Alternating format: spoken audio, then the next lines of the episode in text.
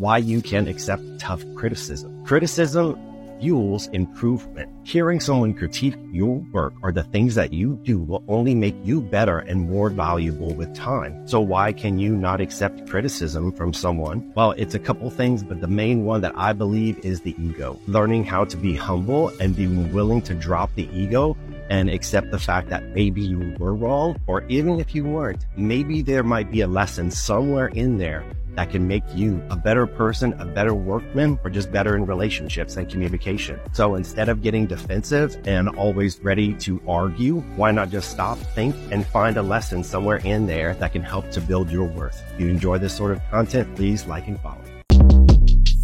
Shortcast Club